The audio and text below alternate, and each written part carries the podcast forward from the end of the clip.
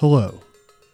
Welcome to Lamniforms Radio, a podcast where I interview musicians and artists about their latest projects. My name is Ian Corey, and I am the songwriter in the band Lamniforms. I love learning about an artist's process, their intentions, and who they are as people. Today, I am joined by percussionist and composer Adam Holmes. Last year, Adam released his first full length album, Compartments. Stemming from his desire to write music for percussion instruments small enough to carry in a suitcase, Compartments is a fascinating listen that combines minimalistic instrumentation with live computer processing to create a sound that is both tactile and otherworldly.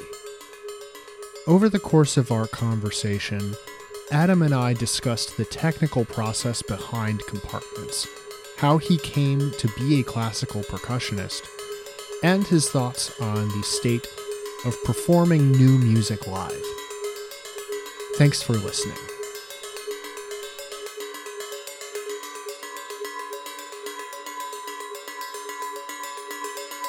So you, you've said that you're you're still teaching under these uh the quarantine.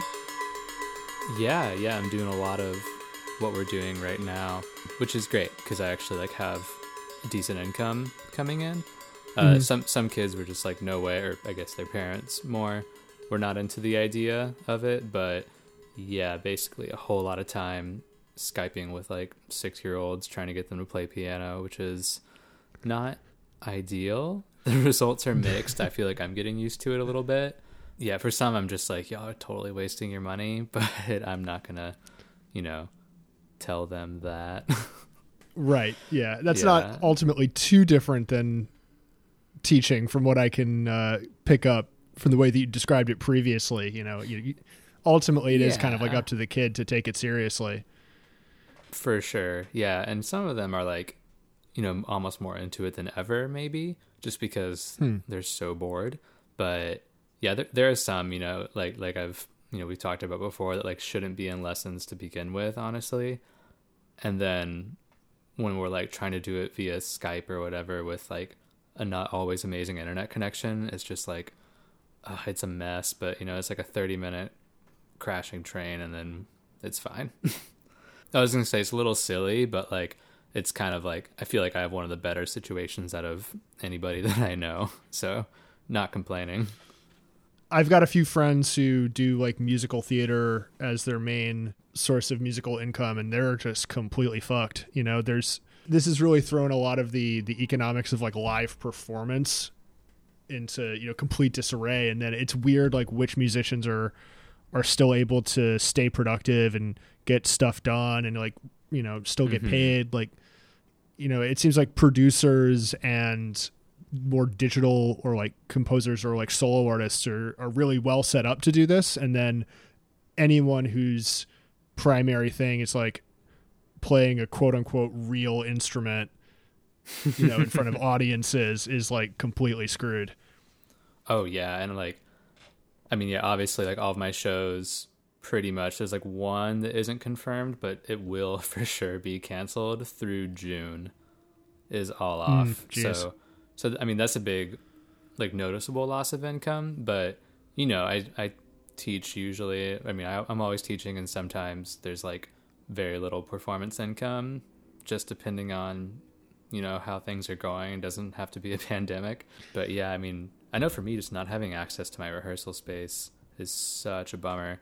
I'm actually sitting on my drum throne for my Alesis e kit which is something to practice on mm-hmm. but it's a i'm I'm very jealous Yeah. personally. Like I, I don't have anything but a practice pad. So i mean i guess i could just get like my instagram you know paradiddle chops up or something but right. it's not the same you know? Hmm I, I, I follow a few drummers that do those like minal pads. Have you seen those?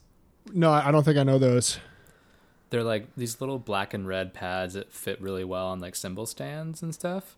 So I've seen people do Uh-huh. like five piece kit setups through that, which is cool, a little louder. Yeah, I'm super lucky to have the electric kit at all. It's just like you ride on a cymbal for long enough that's just like hard rubber and it's just kind of deeply upsetting. and eventually it kind of hurts your hand a little bit too. There's no rebound. So you're just like cranking right. it out on this like stiff rubber plate. And yeah, it's a it, it feels silly just through and through.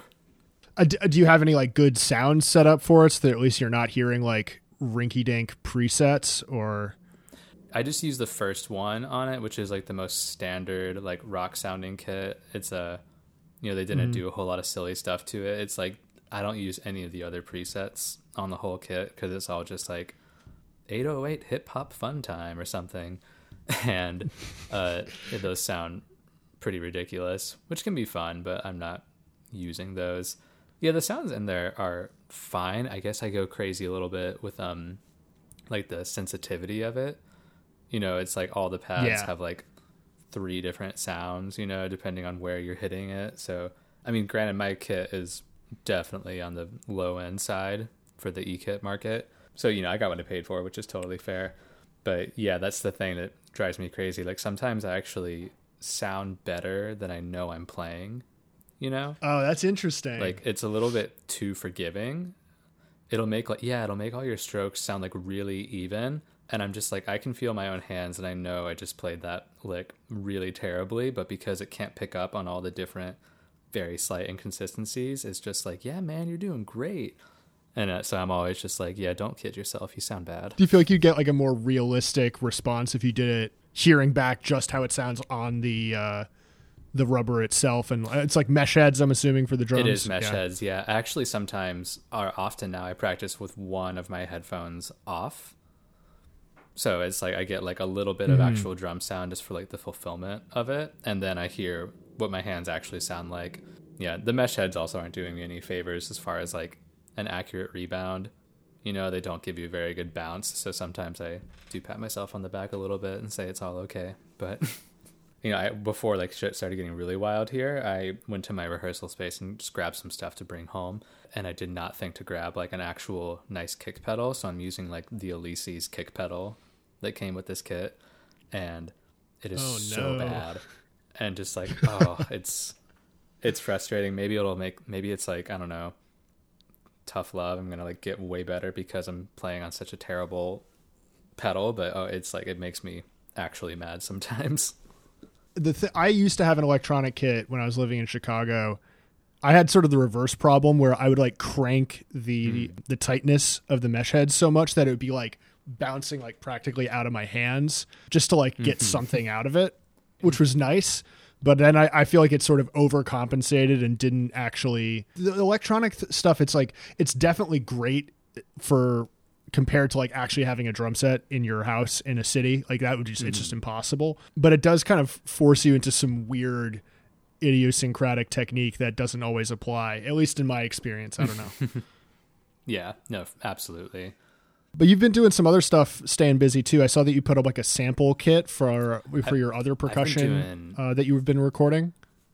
Yeah so i've been doing a lot of sample libraries just for like something to do. Actually like think it was like early February, maybe. I recorded a ton of different samples in my studio and just had them in one like Logic session, but I hadn't taken the time to go back and edit all of them. Some I had done, but there was like I don't even remember. I think there are like 14 libraries that I've finished now, and I'm like just starting to run out of stuff I've already recorded. But that was cool. It was nice to like actually like keep myself occupied with something, and I'm just kind of sending them around to whoever wants them yeah, and I, I want to sample more while I'm here, but of course I'm low on instruments. And like one thing I really want to build is um a library for like blowing over bottles, like get like a chromatic set of that. The issue with that is that that sound makes my dog go insane. So like as soon as I blow over a bottle, my dog just starts screaming at me, and I'm just like, "Well, you ruined that take. Thanks." Yeah, get a sample of the dog in there too. You know. I might. Am I just like chromatic dog samples? Maybe. Like yeah, pet against the grain. Be like, oh, that's fun sound. so this is something that you the sample uh, kits and libraries. That was something you were planning on doing before all of this uh, this lockdown happened. What what made you start uh, mm-hmm. deciding to do that? So I have a I have a blog on my website that's just like a extremely nerdy info page about how to write for percussion, mostly for like you know quote unquote classical composers. Just because I, I that's a lot of the medium I work with is like music that's being written for like mostly you know concert halls right now, and a lot of people you know on just like have various questions about different parts of every instrument. But you know, obviously percussion's my specialty, and I feel like working with composers is something that I'm both pretty good at, but also I really like doing it. Like a lot of friends will send me parts to like give them feedback, and it's just something I'm happy to do. So I started posting a lot of writings on that on my website, and then the idea was to get a Patreon going to like sort of just keep the help me pay for like my domain name and stuff. And one of the reward mm-hmm. tiers was the sample libraries, which this still might happen, but you know everything feels everything that I've had planned in any way just feels kind of thrown off by the pandemic. You know, everyone, myself included, is kind of like second guessing everything they're working on and like, is now really the right time to do X, Y, Z? So I just, um, I, you know, kind of like threw up on social media that I was doing those things and it was like, you know, pay what you can. And some people have given me like pretty generous sum of money. Other people have given me zero dollars, which is totally okay. Like I'm not, like I, I mean it when I say pay what you can, but initially it was supposed to be like a monthly subscription thing where I'd send out like a new library each month and I was going to have like 12 done before I announced it just so I could have like a year's worth all mm-hmm. backed up and wasn't ever like panicking trying to get more done. But yeah, just uh yeah, everything feels weird now as far as like focus on this project I'm doing or something. Like yeah, it's really weird waters in that regard you were planning on putting this up as like a Patreon, but it was kind of an extension of the more educational process of uh, of educating other composers that you'd been doing on your website on your blog. Is that a fair right, summary? Right. Yeah, exactly. And like um you know, some of it's pretty basic. It's all definitely very opinionated and subjective. Like someone could read it and be like, "I think that's bullshit," and I'm like, "Oh, okay, that's fair." Like, I'm not upset by it. But it's mostly just like, I don't know, like is like the impetus of a much larger conversation about classical music. But a lot of people are really awesome artists, but not might know might not know really like a uh, basic things about notation because they don't have like an institution backing them to give them lessons into something. So so that page on my website is just like, you know, a free thing people can click on. I'm not saying it's like a substitution for private lessons or a degree or something, but you know, I'm trying to be a good socialist here by just having some free resources up a, few articles get clicked on like mm-hmm. several times a day, which for me is a lot, you know. that I really like that idea of like democratizing musical knowledge, specifically like academic musical knowledge. It reminds me of this one YouTuber, uh, Philosophy Tube, who got like his degree in philosophy and then just went on YouTube and just started doing philosophy lessons for free for mm-hmm. people. Mm-hmm. Um, because it was like right after like this like spike in costs for universities in England, where he's from. So it strikes mm. me as hmm. kind of like an, a, a, similar leftist musical project because it is just like the barrier for entry can be pretty high. And you know, I I went to music school too, but mm-hmm. that's how I know that the barrier to, to entry is pretty high for a lot of people. So I think that's like a very noble cause. I think that's really cool. Yeah, I mean, you know, I've sat in a lot of like classes that it's like a semester long thing that you know especially like a private institution you're paying however many thousands of dollars just for that class and i'm like this could be really you know the old like this could have been done over email like it honestly could have you know so yeah it's like kind of i don't know it's yeah definitely sort of just like making it open source accessible whatever uh, that definitely means a lot to me i'm very like jaded about musical academia so this is like a little response in that way, I guess. I'm assuming then that you did go to a conservatory or some kind of more accredited music school. Yeah, I did my undergrad at NYU. Uh, that's why I moved to New York, uh, is to go there. And then I stayed. I mean, obviously, I still live here in Brooklyn, but I did my master's at Mannes, which is the classical division of the New School. Uh, and that one's the one that's technically a mm-hmm. conservatory. And yeah, that was a I, I don't think I actually ever wanted to go to grad school. I think it seemed like everyone else was doing it, and so I was like, oh, if I don't do that too, I, I messed up. And then I went to grad school, and I was just so bored for two years. I had a couple teachers that were actually like amazing, but you know, I could have studied with them privately, just like paying out of pocket to a couple individuals rather than, you know, working to get by in like a much larger institution that I was just like I, I don't know. I feel like I mostly sat around for two years having to turn down gigs because I had school than I did like preparing for said gigs. Mm-hmm. I think the only real benefit for me coming out of getting a master's was like when I'm, you know, parents are looking to like get their kids music lessons. They're like, oh, that guy has a master's degree. He should teach our child, which is hilarious because I know so many dumb people with master's degrees and so many smart people with way less education than that. So those are really silly titles that we validate way too often, unfortunately. How did you make the decision to go to NYU for undergrad to begin with? So this is funny, I think, is um, I wanted to go to NYU because I wanted to play drums on Broadway. I was really into oh, musical really? theater in high school. I had no idea. yeah, that is not my stance on Broadway anymore. No disrespect for people that are super into musicals, but like I cannot get through a musical anymore. Um, I loved doing it in high school. It was like this one huge production that my school would do every year.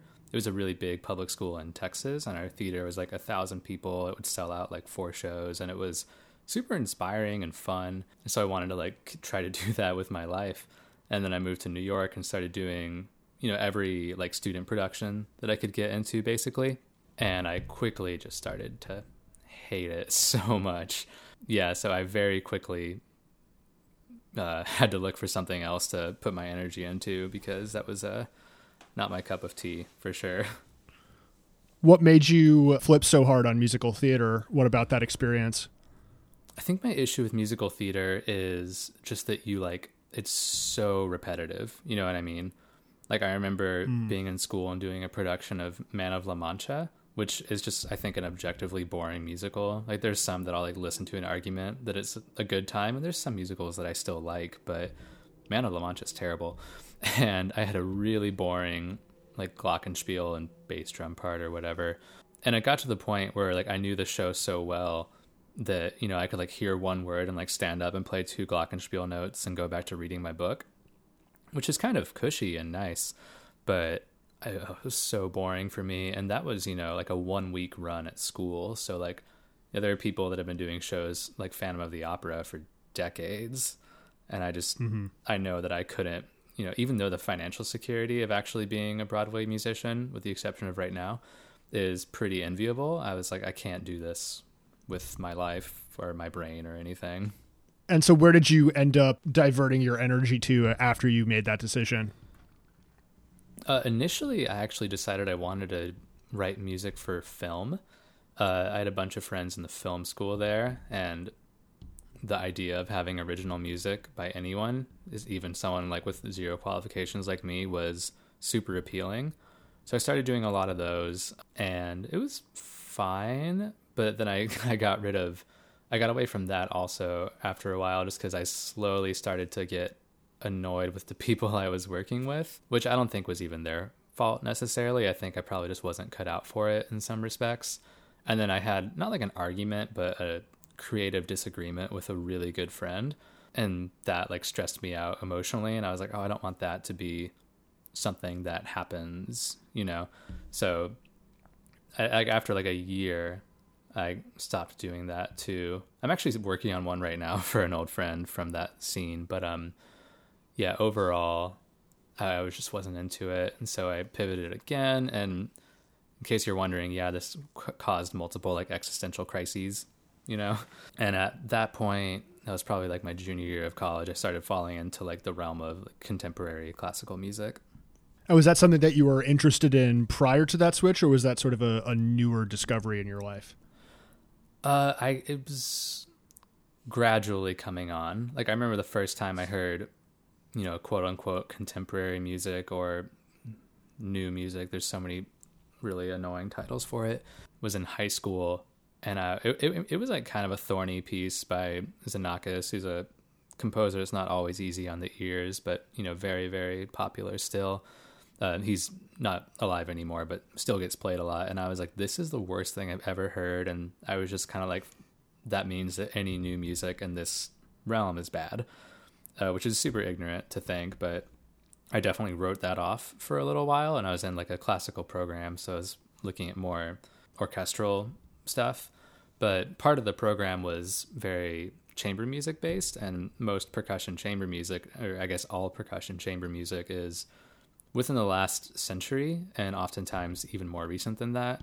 So that mm-hmm. was kind of like the yeah, impetus for that, gradually getting more into that because also that was where I could collaborate with my peers the most, both my friends who were performers and then also people in the composition program. So you got into it mostly by doing it then? Yeah, for sure. It wasn't I mean like the the music I was playing at first at least was not optional. It was like this is your assignment, show up on Thursday for rehearsal and, and have your part learned. But you and you know, it's like regardless of how most people felt about the music, we still had like a high standard for ourselves. So there was a lot of, you know, late night practice or long practice, whatever, just spending a lot of time in a room together. Uh, and it wasn't all super serious, you know, there was, it was like, it was just like hanging out, but you happen to be playing an instrument with fully notated music in front of you the whole time. So yeah, it just became like something that demanded a lot of my time and I decided to really lean into it was there a particular piece or a composer that sort of was able to remove that initial prejudice that you had towards new music? Or was it yeah, more of a gradual sure. process? I mean, I guess both would be true. I mean, I remember when I was a senior in high school, I think, the youth orchestra I played in played a John Adams piece. And I was like, oh, this is pretty cool. Like, maybe I was wrong. And then in college, there was just a ton of Steve Reich programs. And I have mixed feelings on Steve Reich uh, for a lot of reasons, but he writes some really fun percussion music. Yeah, he writes a lot of percussion music. A lot of it's really fun. It doesn't require a conductor, which is a cool thing about new chamber music, which I had not experienced really at all up to that point. Is that, you know, there's hmm. much less of like a lecturer student vibe or something. It's like you're all working on it together and you have a coach that'll listen to you and give you feedback, but no one's like waving their arms in front of you. You know, it's much more, it's much closer to playing in a rock band than it is playing in an orchestra at that point. So interesting. I, I remember some friends of mine, we had like our own little group and, you know, we don't play together anymore. It was never meant to be like our career, but we still talk like every day. It's awesome. Uh, we learned Steve Reich's piece Mallet Quartet, which is this piece for two marimbas and two vibraphones.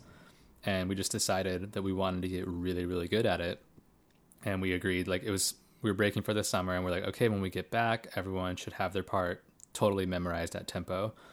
And that's like really hard music to memorize. It's hard to play in general. It's really unforgiving but memorizing it was definitely out of the ordinary so we just kind of you know you helped each other raise our own bar uh, and get really i think really good at various things. Uh, so and then you know we ended up playing a ton of different music over the years that we were playing together. And we kept that one in our back pocket. We could kind of pull out whenever. But yeah that was like the first one where i was like oh okay this is like somewhere i feel really at home. You mentioned that it has a similarity to like less academic music ensembles like rock bands or jazz groups or something along those lines did you have experience outside of the like orchestral or chamber percussion world that made that appeal to you? Like, did you play in rock bands in high school and all that? I did play in rock bands in high school, which is something I always laugh at a little bit. Not because I shouldn't have been doing it, just you know the bands were really bad, um, so it's fun to listen. It's fun to listen to those. Uh, but you know, my band in high school was with like three of my closest friends. You know, that's definitely like a really special thing. Like you know, I think all musicians are very much like I just love making music, which is you know is true i do but if i'm doing it with a bunch of people that i don't like it's not that great of an experience like if i'm you know hired to play a gig and everyone's just kind of a wet blanket or worse an asshole then i'm just like i don't know. Music's not that great or it's not good enough to be here doing this. So and you know also like when you're in orchestra like you know we're in the back of the if you're a percussionist you sit in the back you talk whatever. But it's all very hush hush and proper. And in our chamber rehearsals, it was much like there was a lot of dicking around for sure, and like you know just being able to speak at a full volume is a nice liberation uh, from a lot of academic music settings. I will say though, I feel I don't, I don't I mean I don't think I'm alone in feeling that that similarity is the same, but I do think that where the big like divide is is like even though I feel like chamber music is much more adjacent to rock playing or whatever, I don't feel like people are embracing that very much. It's like the venues that are deemed appropriate for this sort of music are so firmly set in stone and i just like really really don't like that part of classical music uh, i mean you know sometimes it's just like yeah we need a grand piano to play this piece but you know that diy space doesn't have any piano and i'm like okay that makes sense but there's just very little effort that i see personally of people trying to get out of you know concert halls or newer spaces that were very specifically designed for that type of music uh, which is I don't know. It's mm-hmm. a huge bummer. It's definitely. I, I feel like the scene as a whole could be much more progressive without that much effort. Yeah, it's interesting. I feel like the the conversation about uh, making classical music broadly defined more accessible is usually oriented around bringing people into classical spaces rather than the reverse of taking mm-hmm. classical music to non-classical Definitely. music spaces you know, like there's definitely uh, examples. Like my parents go to like the Brooklyn Public Library to hear like string quartets and stuff like that. But even that mm-hmm. feels th- they're the same audience that would be going to you know Lincoln Center or Carnegie Hall or what have you anyway. Uh, I think that your point about like if I were to go to like just say Trans Pecos for example, and there's, there's like a string quartet, like that would be surprising and mm-hmm. I don't know, probably more exciting than uh, the idea of going to some place that I'm not comfortable going if, if I'm like Joe rock fan, you know.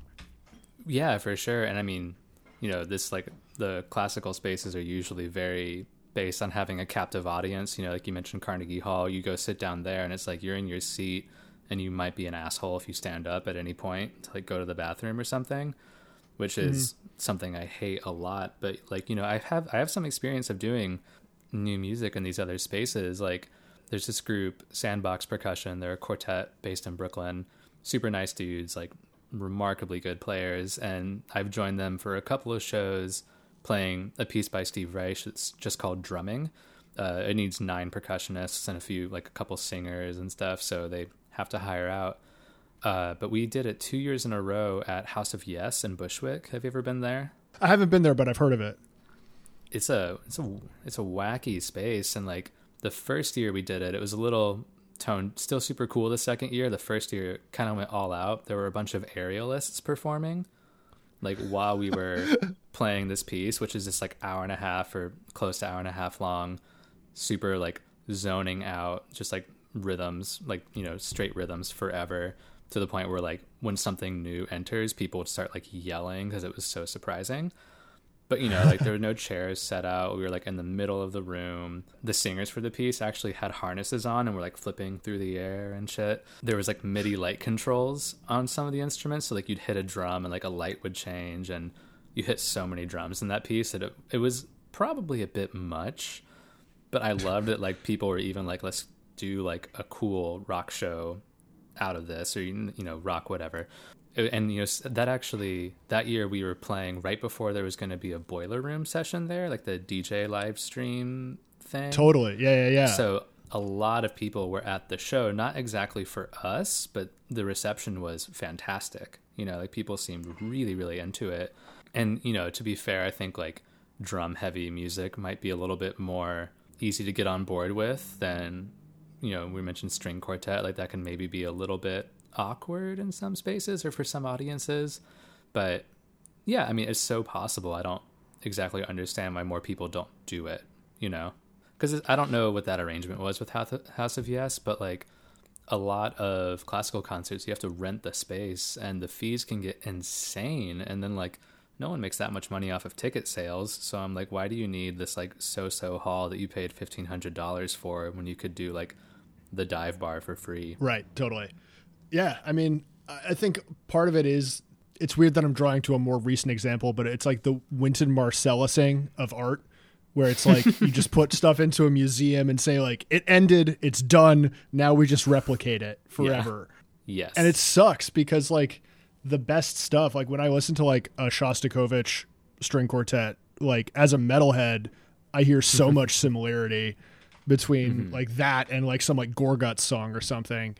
And it's just a shame that like all of this like really great music that in its time was probably like hitting way harder and like had this more lively engagement with its audience has been reduced to this situation where as you said, you're an asshole if you stand up and go to the bathroom, or it has to be presented in this like exact way that kind of sucks the Right. life out of the experience of listening to music at all. Yeah, totally. Yeah, and it's like I just don't. It's such a small step to take forward. I feel like because a lot of people are like really focused in on like the modern approach to this, and the usual step that is taken is uh you know commissioning new music, oftentimes by the younger people and stuff, and a lot of people make a nice effort to like be diverse in their programming, and that's all really great. But at a certain point, I'm like, why does that matter if you're not like trying to work on who your audience is? It seems like there's like a huge disconnect between the people making those decisions and the people having to uh, then actually carry out the labor of putting the concerts on in that respect. Yeah, absolutely. There's like so many, like there- like I mean, everyone makes fun of this, I think, but there's just so much music too that's like, you know, it tries to get political by being like, this piece is about how global warming is bad because I said it is, and then everyone's like, wow, you're brave, but like, I don't know, like that music is mostly getting played in like Brooklyn or similarly like progressive areas that like you're not changing anyone's mind. You know, it's not there. It's like mm-hmm. like I've seen so many pieces that are like a criticism of Trump, and I'm just like, yeah, no one in this room likes him. Like we're well Right. past that.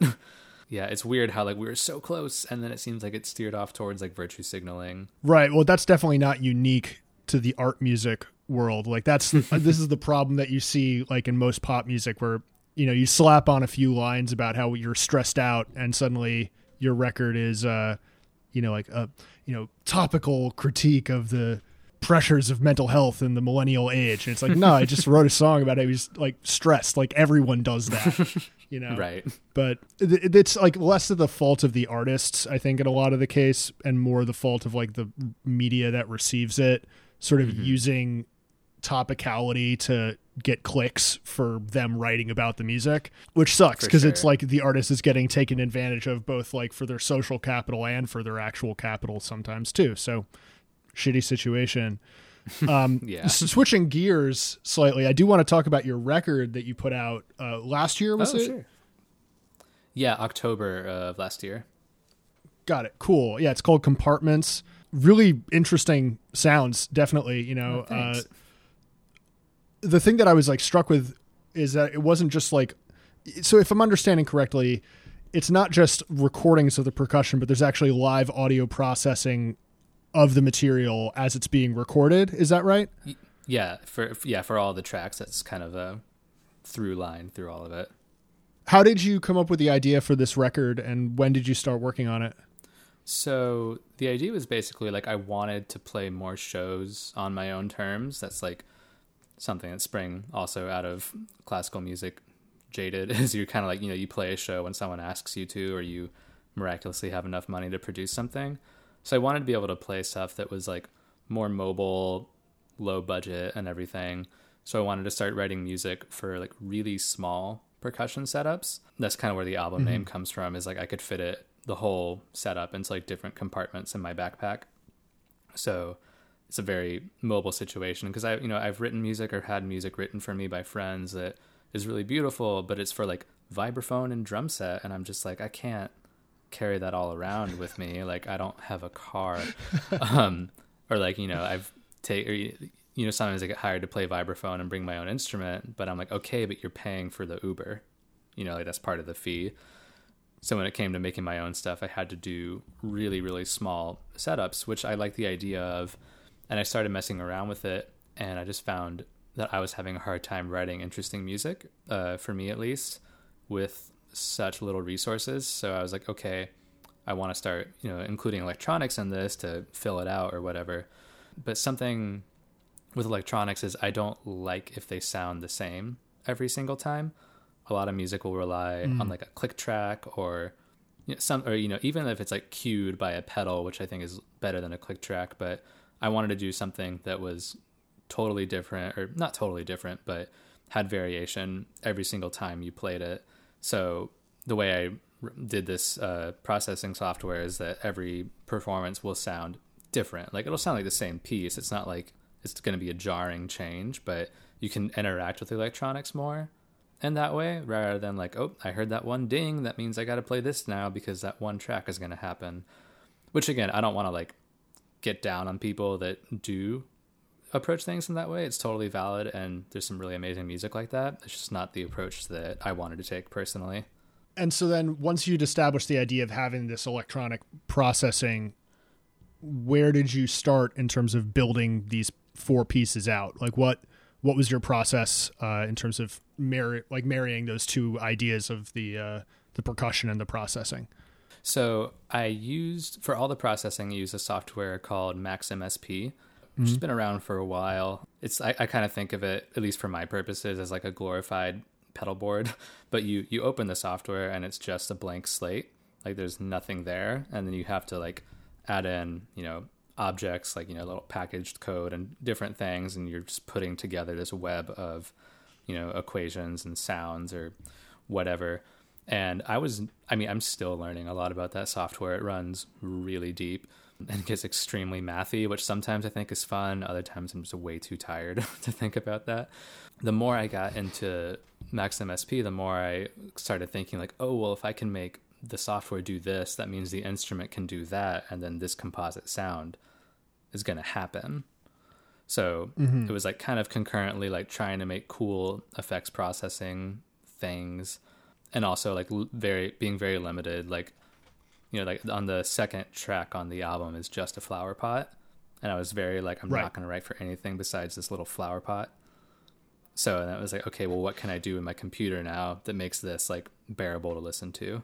Right, totally. Yeah, Uh, it's the effect that it has. The example I think of is like in the in the first track, it becomes clear that you're not actually just playing the percussion itself, but there's this kind of like overtone that starts getting established by the various percussion that you're playing and like that starts to be the actual like focus of the music in its own way. Uh, Was that I'm assuming For that was intentional on your end? Yeah, absolutely. So like the the dry signal, I guess, of that whole piece is just me playing on three very small gongs laid flat, so they're kind of muted. I'm just playing the same tempo of notes the entire time. Like I think of them as 16th notes, but really in a sense there's no meter or anything or, you know, metronome markings. But you know, I was just playing around with that idea of like being super monotonous with those sounds and timbres. And then what I thought was cool was like, you know, the resonance of it actually uh, was more like the sound of that was more interesting than me playing fast or something. So the patch, which uh, that first one, I got help from a friend whose name is uh, Max Ardito. Max is very good at Max, so he helped me put this one together. That, in simplest terms, kind of acted as a freeze pedal. So every uh-huh. 15 seconds, it would listen to whatever frequency is coming into the microphone and you know freeze that, and it would fade it in, and then repeat that process. So it was always cross fading different signals. So there's this like slow, washy drone effect, like kind of overtaking, as you were saying, this much more very, very like repetitive and distant tinkering sound throughout the whole thing. What were some of the other similar restrictions that you decided to make for the uh, the second two or the third and fourth track? So you said that you're limiting it to either small gongs or a flower pot. What were the source materials for the other two? So the third track is just for three pieces of wood. And again, that was kind of like me in my rehearsal space being like, okay, what can I like carry around really easily? So that whole track is different pieces of wood, like just three of them. They're like planks, not like orchestral wood blocks, even though you could use those if you wanted. And then that's recorded and then played back at varying speeds and sometimes in reverse, sometimes forward. So it's a similar idea of the first one and getting um, like a, just a ton of different sounds happening when I'm actually not really playing anything that interesting. It becomes much more about the electronics there. And then the second one, just going backwards, that the the flower pot only has a microphone or a contact microphone on it, so I'm just like scraping that the whole time, and it's recording that while also amplifying the dry signal. And then the recording kind of goes on and off, and while it's like in like the waveform is existing in a buffer, uh, a granular synth is running through it and just kind of reading random parts of the sound file. So that starts building up and kind of glitching a little bit uh, intentionally. Right. And then the only other thing really happening there is one of the routes for the because you can like take a microphone and send it through different sets of effects. So the contact mic was sent through a very very like wet and big reverb signal, So there's some like kind of sounds like bombs going off in the distance on it, but that's just me very very lightly tapping the microphone. Like if you tap it like hard at all, like not even like, you know, whacking it, but just like too hard, it's just this really anticlimactic like sound. But if you just like barely get it to know that you're even there, it's just that what I think is like a really cool like boom that like goes on kind of forever. Mm-hmm.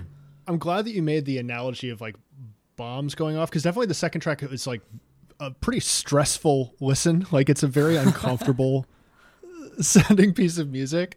Um, That's fair. But yeah. did you kind of go? Were you just kind of like exploring the all of this on a sort of technical musical level, or did you have some sort of emotional or evocative effect that you were going for at the at the end stage of uh, of the process?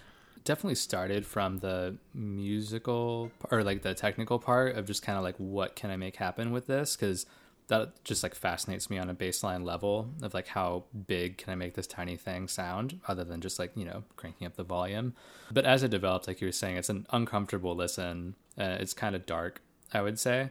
And people will probably hear mm-hmm. this and be like, "How is a piece with a flower pot dark?" But trust me, it kind of is.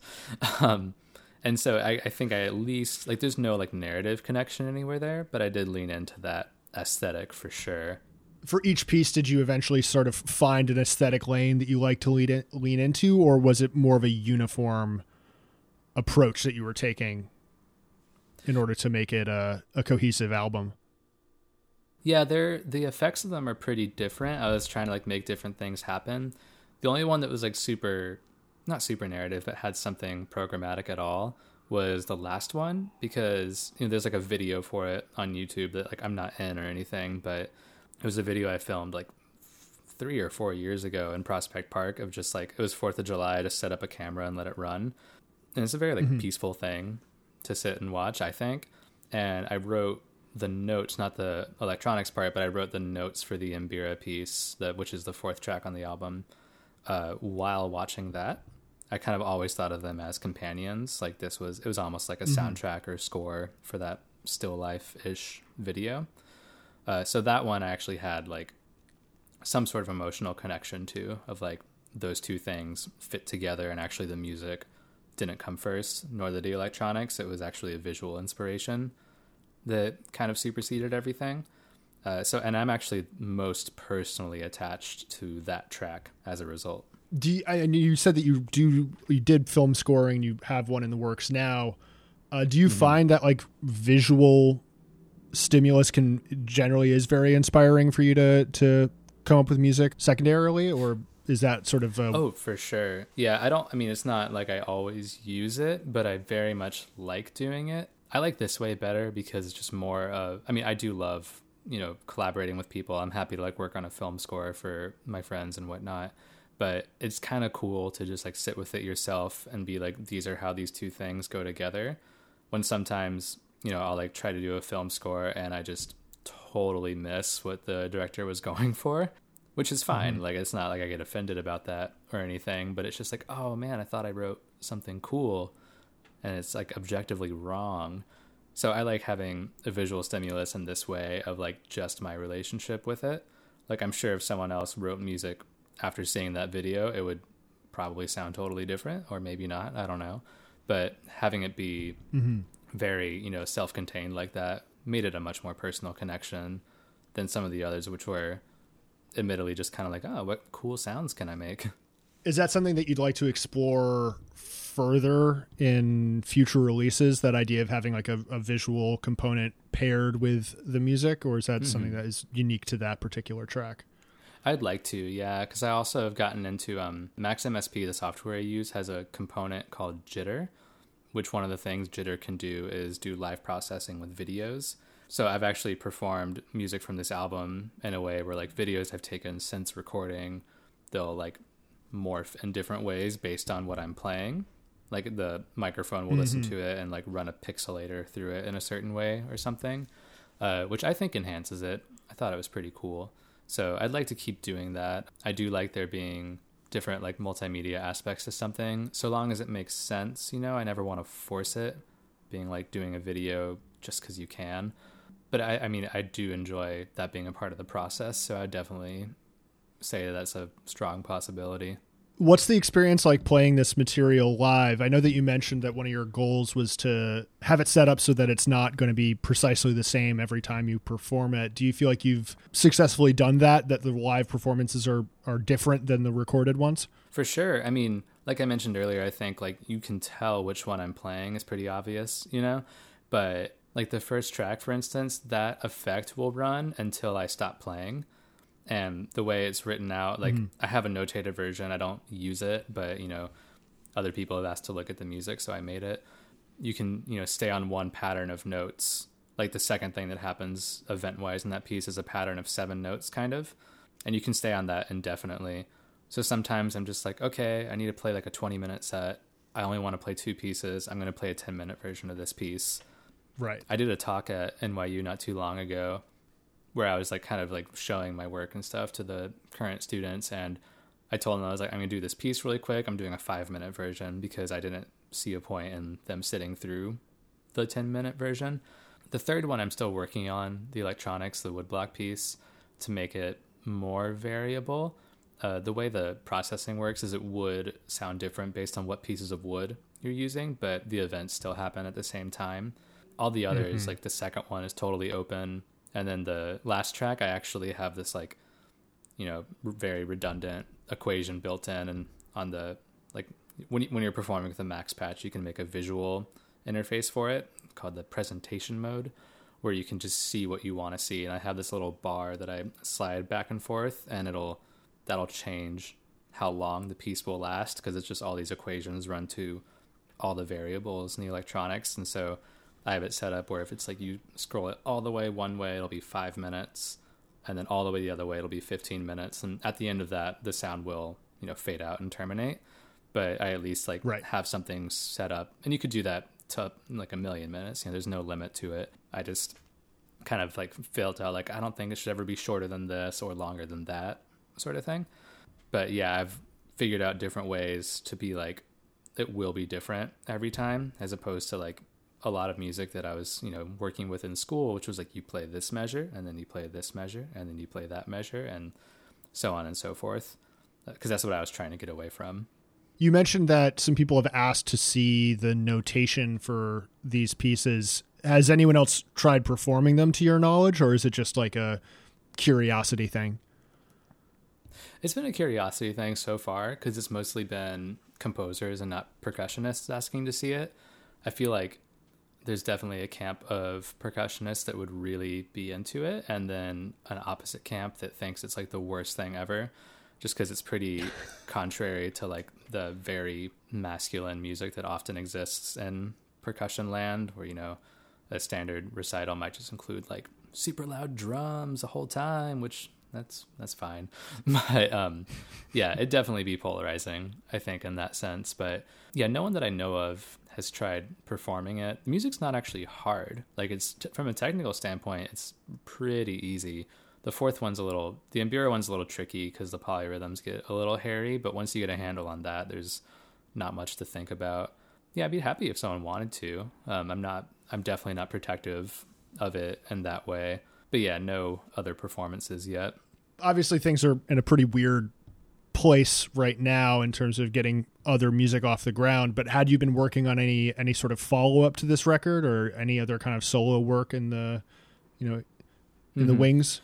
Yeah nothing has like really landed like to myself yet you know? I try to write pretty often like you know that's something i do every time i go to my rehearsal space is just like mess around with different sounds and try to find something that i want to work with and there's nothing where i'm like all right this is it. As soon as coronavirus is over, I'm going to book a gig and play it. But I have tried to just like keep learning more and more about um, like the software I use, Max, but also uh, Ableton Live. I've been super late to the party and getting any sort of grasp on that. And it's pretty cool. Like there's some cool stuff in there. So I've been throwing some tracks together, not for any particular reason, but like experimenting with the audio effects in Ableton and then like you know throwing everything back into Logic because the Ableton, uh, what is it, the arrangement view I think it's called, it just breaks my brain. I can't do it. Yeah, we've we talked I think previously about how like it's definitely way more intuitive for like you know, it's like a machine built for DJs and for dance production, and it makes a lot of sense under those circumstances. Mm-hmm. But trying to approach it, approach like that way of viewing like recorded music, if you're trying to do something else, is it's definitely takes like a a while to get used to. What are what are the most like exciting things that you've found out of like how to do like what what's been the most inspiring part of learning how to use Ableton Live? Well, kind of how you mentioned, like it works.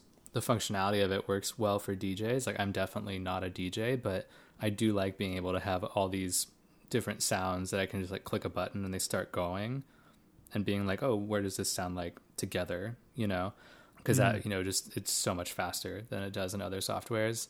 Like I mentioned, the audio effects are just really cool. Like um yeah, and there's like the I feel like they're all just kind of upped their game in comparison to Logic and stuff. Um, I, I'm very loyal to Logic, but I feel like every software has its main perk. Ab- Ableton has like some really cool like their reverbs. I think go way deeper. Um, there's this one effect called auto pan that I'm just obsessed with. Is all it is is just like kind of a stutter effect that you can do a few different variations with, but I think it's like the coolest hmm. sound and sort of like how I wrote this record of just like, oh my gosh, now that I know I can make this sound, I'm gonna write music that sounds like this. You know, just like exploring those possibilities. There's also a thing called Max for Live because Ableton actually owns Max now. It isn't always that way, but hmm. Max is made by a company called Cycling 74, which at some point I'm not gonna try to guess what year it was, but Ableton purchased them, or if Ableton has a parent company, I don't actually know. And so now you can make plugins for Ableton on Max and then put those into Ableton. And so there's this whole new level of, you know, stuff that you can create for it. Uh, and I'm not good at that part at all. It's still pretty over my head, but that's something that, you know, since I have the time to learn some new things, I'm trying to find the right YouTube rabbit holes to crawl down. Well, speaking of time, thank you so much for taking the time to talk to me today. I thought this was a great conversation, you know, technical issues sure. aside at the beginning. Yeah. Yeah. Thanks for joining, Yeah. Thanks, dude. Thanks for having me. and I'll talk to you later. Hopefully see you in person soon. Yes, hopefully sooner rather than later. thank you again for listening. And thank you, Adam, for joining me. You can find Adam's music, as well as his blog, at adamholmesmusic.com. You can find more episodes of the podcast on the iTunes podcast app or at soundcloud.com slash lamniforms dash sounds. And you can follow me on Twitter at lamniforms underscore or on Instagram at Ian K. Corey. More episodes soon. Until next time.